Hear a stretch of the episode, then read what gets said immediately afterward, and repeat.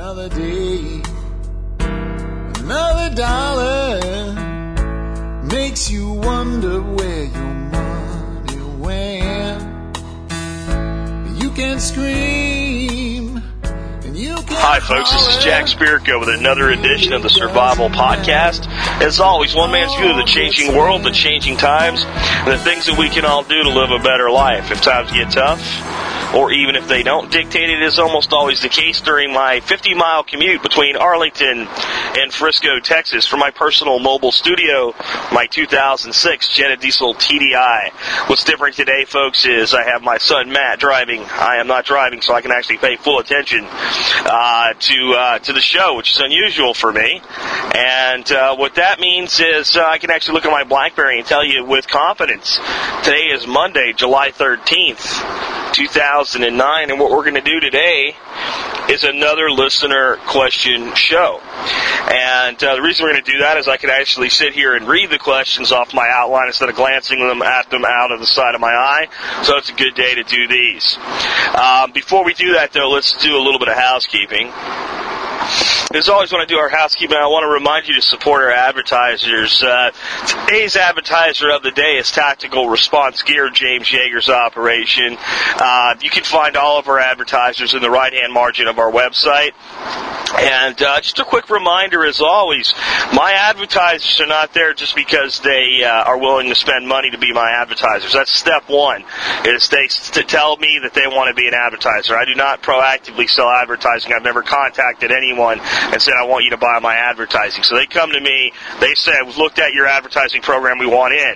I then put them in front of my moderators on the forum. The moderators look at them. If they see that there's any kind of problems with service or delivery or any kind of bad press about them that can't be answered, uh, if more than two of my moderators or two or more of my moderators say I don't feel good about this guy, they don't get on the site. So they're all personal endorsements, and uh, I think that's important. I think it's part of what they pay for. It's something you should know. If you see an advertiser on my site, I personally vouch for them. Um, and with James, it's easy to do. He has some of the best equipment available, and he has some of the best training available as well.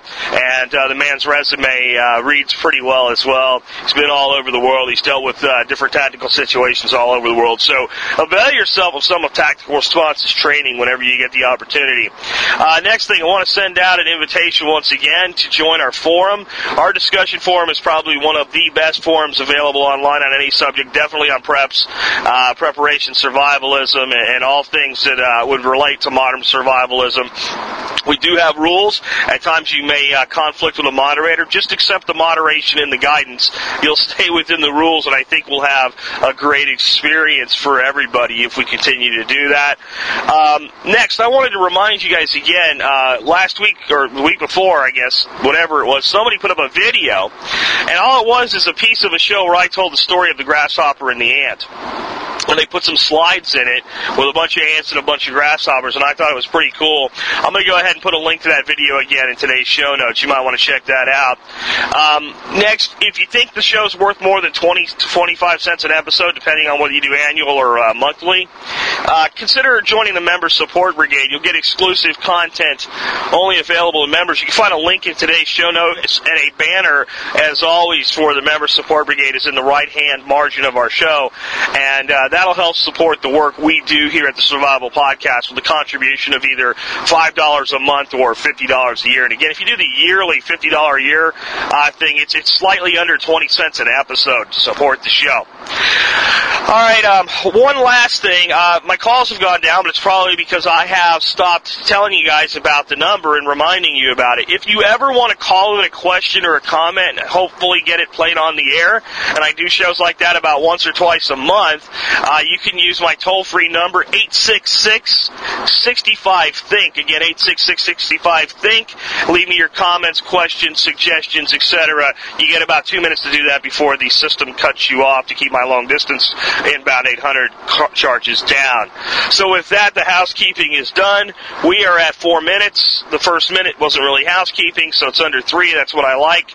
Uh, let's rock on with what the show is about today, which is your questions on all things relating to modern survivalism, modern economics, etc. Some of you guys that get tired of the gardening stuff, you'll be happy today. There's not a single gardening question.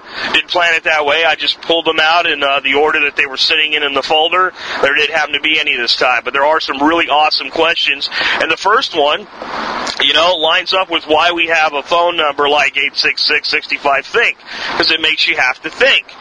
Guy writes in, he says, hey Jack, look, I understand your views on debts for people, for consumer level debt, credit cards, etc. What about debt in business? In other words, what if you're borrowing money, let's say a small business loan, or you have an open line of credit in your business so that you can always make sure that you make payroll, things like that. You know, what what are your thoughts just in general on debt in business? Well, I'll tell you what. Um, just because you're in business doesn't make just debt okay. It also, I think, there is a place for debt in business beyond the way that there's a place for debt in the home. But we can make some analogies here. In other words, if you told me, Jack, I'm going to go out and buy a house. I don't have the cash saved to buy a house yet. I'm going to stay out of credit card debt. I'm going to pay down my mortgage as fast as possible. But initially, I'm going to take a 30 year fixed rate mortgage because that's what I know I can afford if I get into trouble. And uh, it's the only way I'm going to be able to own a house. I'd say, great. I think that's a good idea as long as you made all the numbers work and you have some emergency funds and you know how you're going to pay for it. Go out and buy your house if it's a house you want. So debt works for the consumer when it's against something like real property purchased for the right amount, for a sane value, with some money in reserve that if you lost your income, you can continue to make the payments for, it, let's say, at least six months. No problem with that. With a business, um, you're not really in the same situation. The reason that you're willing to go into debt in business um, versus why you go into debt as a consumer is not so you can buy something, but so you can make money. What this requires is um, really astute accounting. You need to have a good accounting team, or at least a good accountant if you're a small concern, on your side before you take any debt on. I also think that a business needs to prove itself viable before it takes the debt on. In other words, maybe you take a small loan to get off the ground, very small, something you could you could cover personally if you had to, and uh, maybe you need to do that to get the business kind of started uh, in a way that's at least somewhat comfortable. We're talking about a very small amount of money here. Once the business is up and operational on a shoestring, you're bootstrapping it, and uh, you start to actually sell some product or service, and you actually start to generate some revenue, then you have something to forecast against, and then you can put a rule in place. Now, my rule in place is that a business, especially a small business, the type of thing that most of the people here might run one day or run today, um, would be that no more than, let's say, 10 to 15 percent of your cash receipts should, ex- uh, on a on an annual basis, should exist in the form of debt. So if you have a business that does a million dollars in billing, I don't think you should be taking yourself into more than a hundred thousand dollars in debt per annum, and you should be repaying that debt before you take any more. So it doesn't mean you do a million dollars this year, you take a hundred thousand dollars in debt, you keep the debt, you do a million dollars next year, now you have two hundred thousand dollars in debt. It doesn't work that way. Okay? Until you raise it to a two million dollar concern, you never have an annual revolving debt uh, number over 200k. And I think that's even a bit high. But there are places where, if you know what you're doing, you know why you're doing, you're using good forecasting, etc. Um, it's it's it's a viable option. The big thing is to make sure that you have a reason for the debt. You're not just borrowing it because you can, and that'll let you hire more people because more people mean more business. Because it doesn't mean that, right? You have to have some sort of a forecast in play that says, hey, if I take this additional money and I invest it this way, this is my expected revenue then have the revenue. In other words, take 50%, say I was only 50% successful. Out of that piece of revenue, could you pay the debt off in a year? If you can, then that's how much debt you can take on. And, uh, and keeping still under that 10% bogey with the added revenue. It, it's a complicated process. All I'll tell you is that, you know, what killed GM, what, you know, what killed Chrysler was debt. Now, a lot of that debt was self-inflicted debt on the inside due to the unions and what they did, um, but it's still debt. And will kill a business faster than it'll kill an individual. And another thing to understand is just because debt is being leveraged to make money, as my son tries to kill me here, it, it just because debt is being leveraged to make money doesn't mean that one, it will be successful, or two, it's a good idea. If you want to know one of the biggest causes of the, the, Great Depression, the original Great Depression in the 30s, the stock market crash in 1929, it was debt.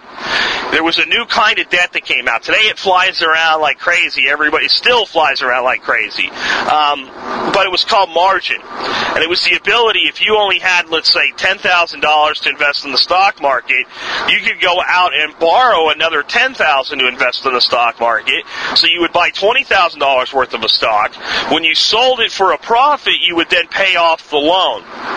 Well, the stock market had been overinflated by all this borrowed money, and as part of a plan, if you believe a little bit of conspiracy theory, and I do happen to on on this one, um, all the lenders called their called their loans back. So all the people had to sell their stock to get the money out to be able to repay the loan. And when that happened and everybody started selling, it's the same thing that happened last year when everybody panicked and started selling out in our market when they should have been selling out a year earlier. It drove the market down. So debt can cause problems for anybody. Best I can do on that question. Same guy asked me, what are my thoughts on yurts for a bug out location? Now, if you're not familiar with a yurt, it's a great big round building made mostly out of a wood frame and cloth walls. And uh, in other words, it's a really cool tent. And some of them look very simple and are something you can load up in a pickup truck and haul to the next location and set up in a matter of hours. And some of them are today are set up in a permanent status. They have full kitchens, bathrooms, etc. inside them. And when you're inside them, you would think you're inside a five-star luxury hotel. So they run that extreme from one to the other. For use as a structure on your bug out location, I would tell you I think that they're okay. I think that they have a place, and I think it depends on where exactly you're located. They can be kept warm, and they can be kept relatively cool, so I'm not that big on, you know, whether that's the case or not. The thing is, they are not much of a structure to protect you from any kind of uh, an assault, let's say. So if you are worried that in a shit hit the fan scenario, you may have to defend your home from invaders, so to speak, um, canvas does not make a good bullet blocker. I think that's the extreme. That's the least likely scenario. But if that's something you're prepping for, obviously you have to take it into consideration. It may not be the best thing. Also, um, I'm not familiar with them enough to talk about their longevity, but they seem to have a very uh, long lifespan. So that seems like it would be cool um, and, and reasonable for for use as at least a temporary structure at a bug out location. Uh, you get a lot of efficiency with a circular space, believe it or not. So they have an efficient use of space. I don't know, man. That's one of those things that's really up to you. Um, I think they definitely have potential. I would long term want a more solid structure, but I wouldn't fault somebody for even living in one. I've seen some that are just really awesome that I wouldn't mind living in. Uh, but if it's my money and I'm investing, and as much as it costs, you know, to go beyond the temporary structure to get one of those full tilt, beautiful wood interiors, all the comforts of home, by the time you spend that much money, you can build a reasonable site built house uh, as well because there's a lot of expense in all that interior. The shell is only so expensive to begin with. So would it cost less? Yes, but for the same money, you could make a really awesome yurt. You could make a more than acceptable home uh, that's site built, maybe with uh, brick walls and a little bit more defensible, and uh, with more insulation properties as well. So fine for you if that's what you want. No problems, no issues with them, but not really for me. Next one is uh, what do I personally use for podcasting? I've talked about this before, but I see the question all the time, and it's easy one to answer, so I thought I would talk about it today briefly. Uh, my setup is extremely low tech. I have a very old, beat up Plantronics, Plantronics headset uh, that's designed to uh, plug into a computers for like voice chat applications. It has two modular plugs. One's a mic, one is for uh, the audio side. I plug the mic side into uh, a small digital voice recorder made by Sony. If you actually care, the model number is ICD P620. Uh, that would be India Charlie Delta Papa 620, and uh, it is a inexpensive device, under 50 bucks, and uh, has a nice record button, a nice pause feature that I use often that you never notice. And uh, other than that, that is what I use for recording the show. Uh, I then download it onto my PC and it downloads as a .wav file. I import the WAV file into a program called Sony Vegas. Vegas is a very high-end audio video editing program. I probably would not have purchased it just to do this show, but I have it for the media work that I do on a day-to-day basis. So it was logical since I already knew it to use it for that. I would probably use Audacity for editing my podcast if I didn't have Vegas. And Audacity is free. You can download it uh, for free from SourceForge.net. Um, the the intros and the exits with the music, those are just little segments that I cut out using Sony Vegas uh, from a place called Podsoft, uh, PodSafe Audio. The song is by a guy named Bob Moss. He's got some really cool songs, and the song, even though it sounds country, folks, is really kind of a blues song if you listen to the whole thing. And that is really my entire setup. From there, I upload it using an FTP program to a file on um, a server that's dedicated just for the audio. It's also the server that I uh, run member support brigade on, so it is a different server than the site. Just because there's so many downloads a day, I needed some dedicated bandwidth for that. And um, I use WordPress as a blog platform. That's where the the Survival Podcast or the Survival Podcast, depending on how you say it, dot com is at. And um, you use a pod uh, a WordPress plugin called PodPress uh, for my WordPress blog to uh, manage my uh, my podcast files and things like that. So that's it. It's it might sound complicated if you're not into this stuff, but it's pretty low tech compared to what most podcasters use. And everything I said about the blogging platform is not even necessary uh, if you wanted to do your own show. Um, if you want to get started doing your own show and you don't know any of this stuff, I mean, Blog Talk Radio is probably a good place to start, and you don't really have to have any technical knowledge at all. If you can use a phone, um, you can you can make podcasts on, on Blog Talk Radio. I've said in the past, though, my opinion about that is if you want your show to be big, if you want to really build something out of it, if you want your own brand, it's not what I would choose. I would choose to own and control everything, even if I had to pay somebody to set it up for me. Uh, let's get back to more survival-oriented questions. Guy says, um, let's say you, you don't have the option to buy a bug out location, or at least not yet. You're going to live in a city, a town, somewhere in suburbia. You're going to buy a house. What should you look for when you buy a property in a suburban area? and uh, for sustainability and for eventual emergencies. Uh, number one, just about every major city in America has a great big loop going around it, a bypass, if you will. Get outside of that loop, I don't care where you are.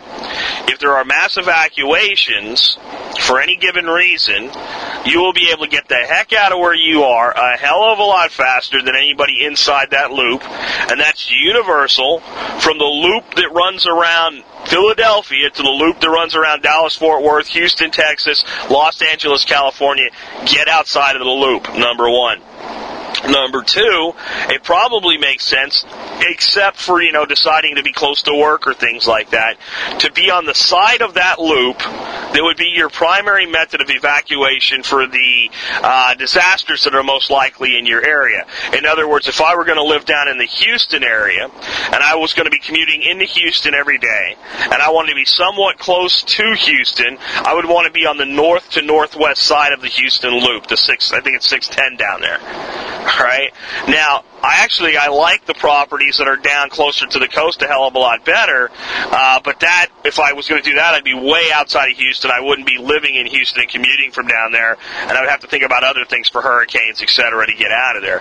But that's one of the big things: get outside the loop. Number two, look for land. Don't buy a postage stamp lot. And I don't mean you have to find a really big piece of land.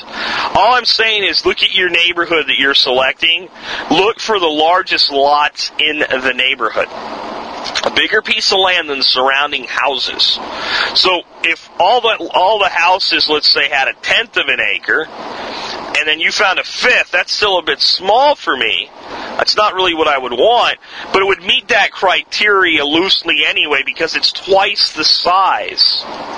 Of all the other lots in the neighborhood. That's going to add value to the property when you go to resell it because when you look at like homes, you have more land, you have more space.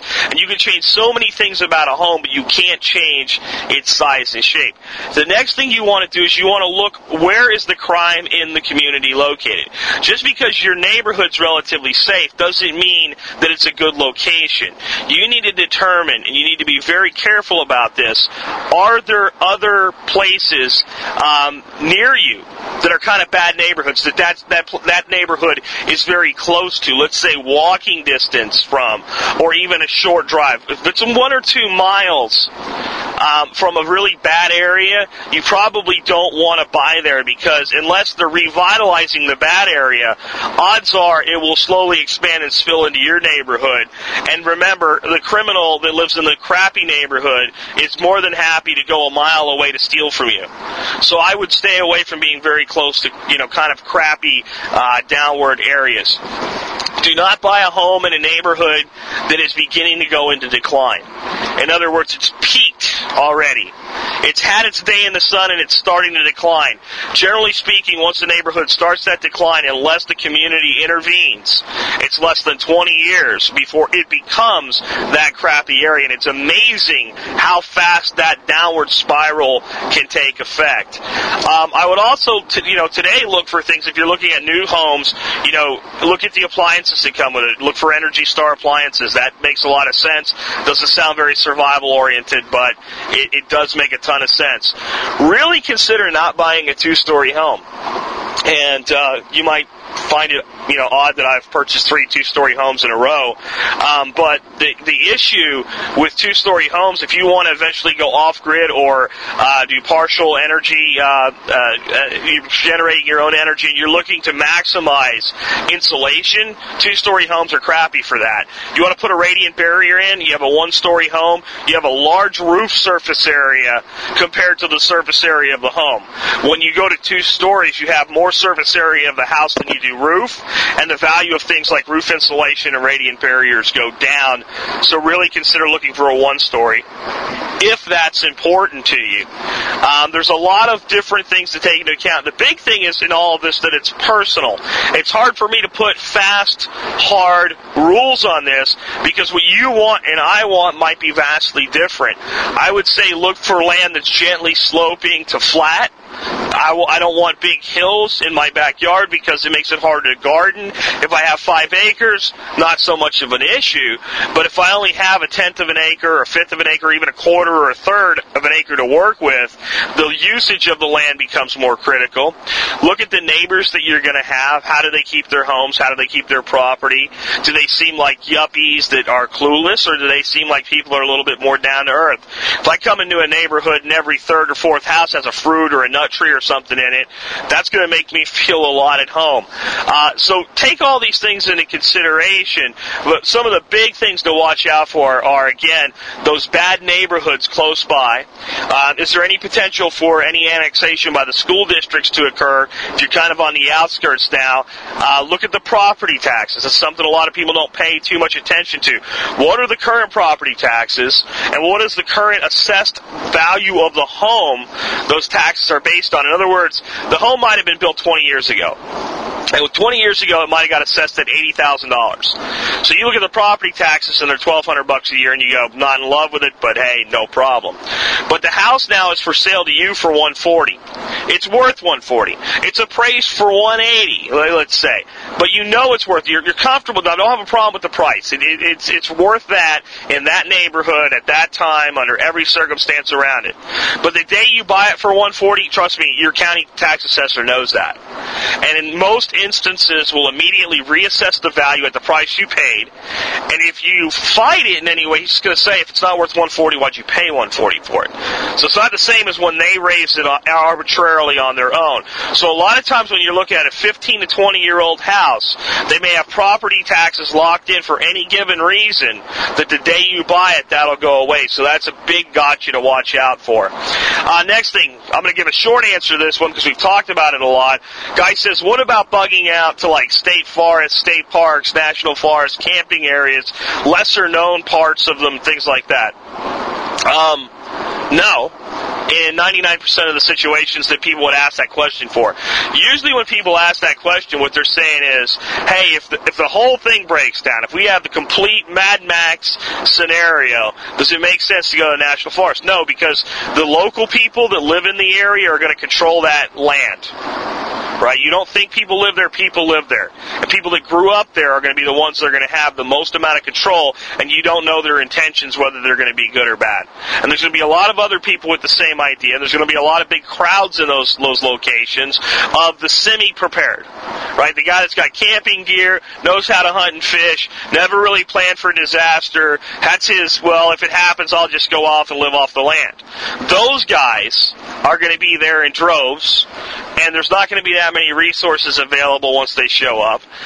And there's going to be a lot of conflict and a lot of agony if you choose that as your place to go in most scenarios. Now, let's say you have no place to go, nobody to stay with, nothing, no, no you can't figure out what to do about it, and you live in South Florida and a hurricane is coming and you don't have enough money to go to a hotel and you pack up all your camping gear and you drive up into the North Georgia mountains and you find yourself a nice camping area and you set up your tent and you camp there until the hurricane a localized or regional disaster is cleaned up enough to go back home absolutely makes sense. I think it's probably a good low cost uh, backup option for a lot of people to have.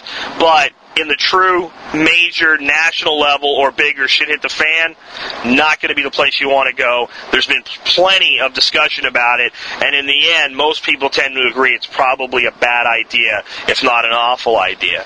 Going on from there, the next question is, uh, and I just love this one. Um, there's a lot of hysteria still going on over swine flu. Of course, now nobody's worried about the flu itself. Um, at least most people aren't. Uh, they're not in hysteria about the flu. They're not running out standing in lines to buy flu masks uh, or anything like that. But they're all convinced it's an evil government conspiracy. The government created the flu, and they have a toxic vaccine they want to poison us all with.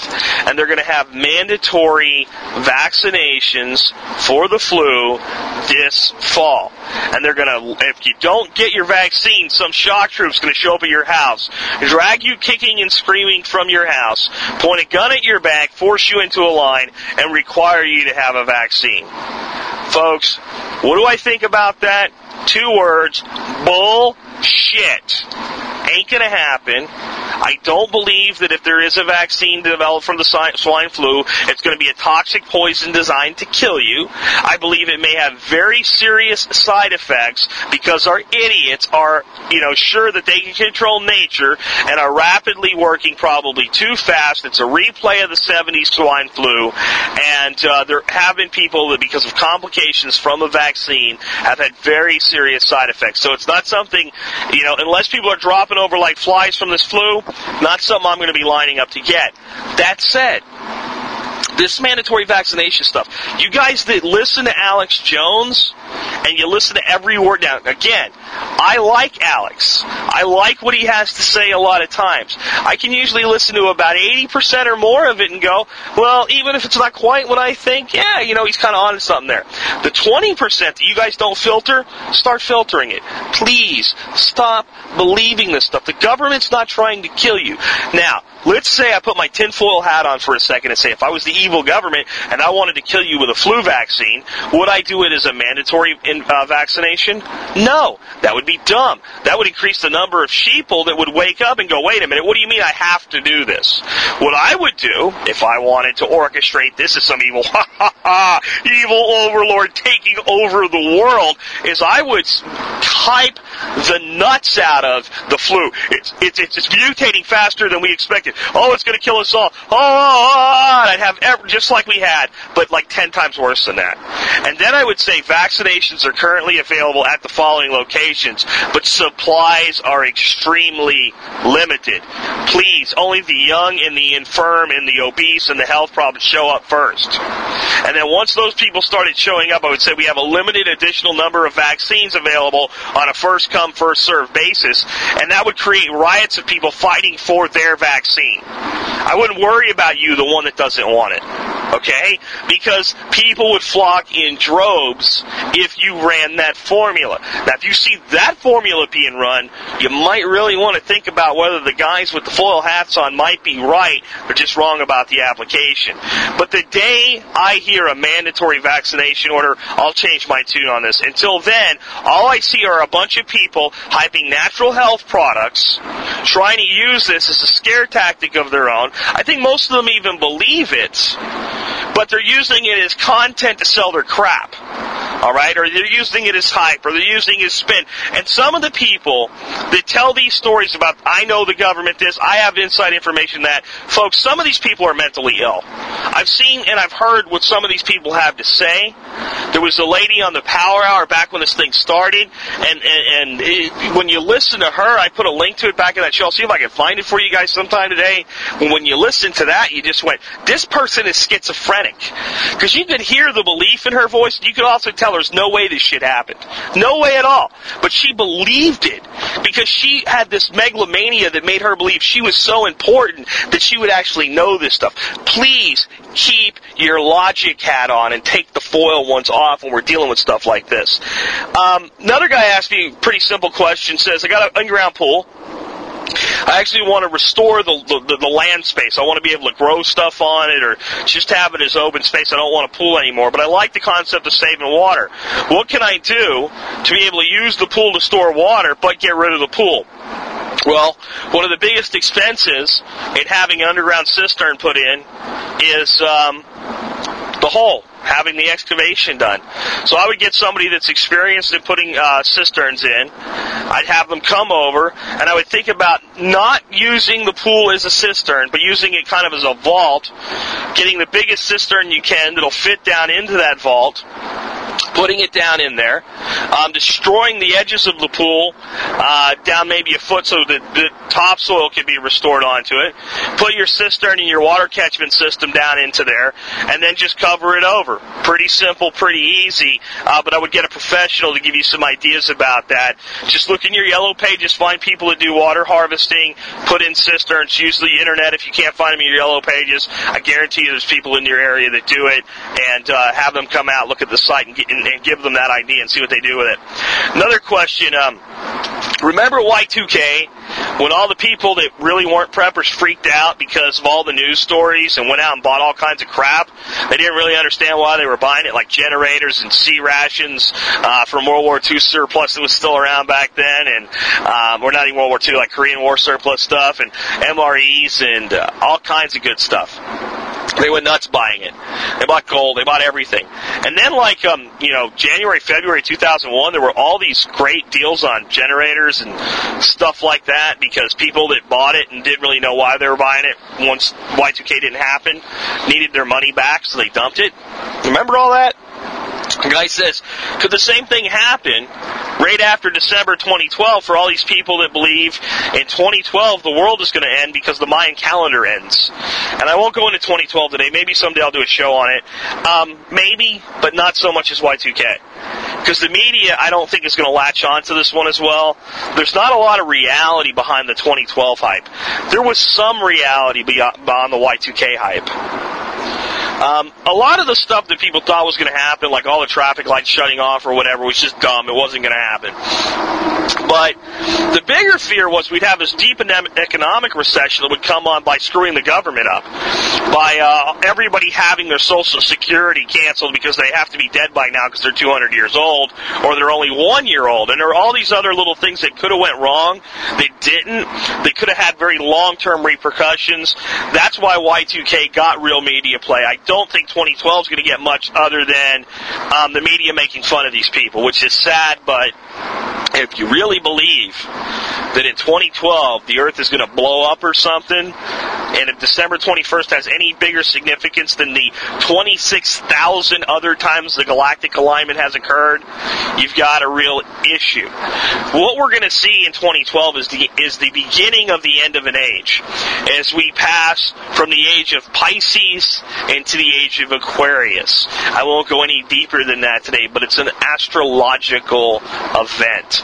There could be some really bad stuff happening in 2012. I don't think it has anything to do with Nostradamus or a Mayan calendar, and I don't think the people that believe in it will give up that easily and sell their stuff off the way that Joe Average did after Y2K. So keep your eyes on Craigslist in uh, right after Christmas of 2012, but don't think you're going to have the kind of fire sale we did after Y2K. Last guy said, or not last guy, second last guy says, "Hey, how do I store? Um, how do I not store all my stuff in one place?" I've heard you say that before, but here's the deal: I have a one-story home.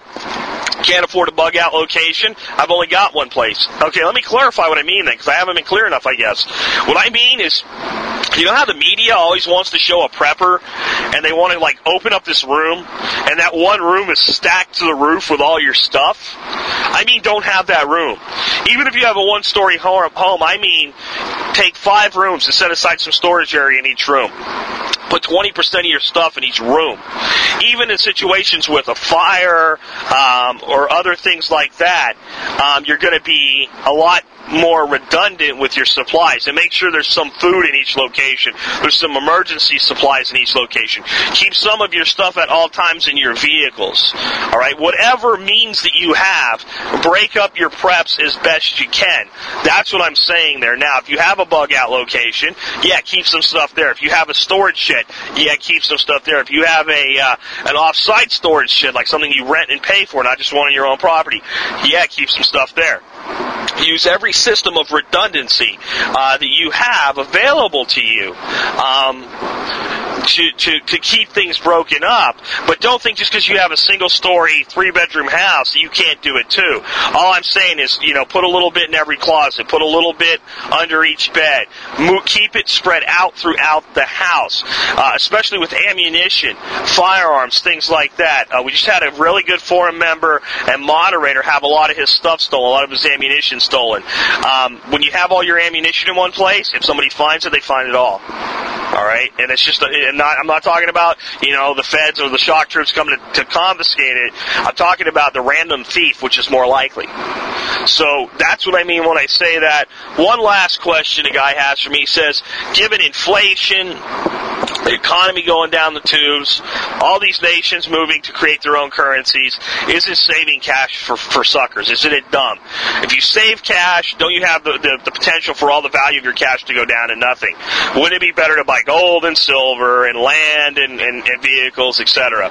Yes and no to do so in a way that diversifies your assets is smart. 10% of your savings in gold, 5% of your savings in silver.